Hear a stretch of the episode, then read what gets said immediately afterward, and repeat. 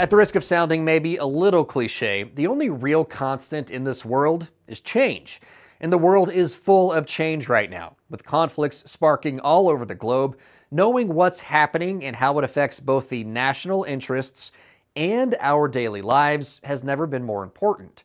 So, starting in January, it's our goal to be your first choice for news and information on America's first lines of defense weapons and warfare. Coming soon to Straight Arrow News.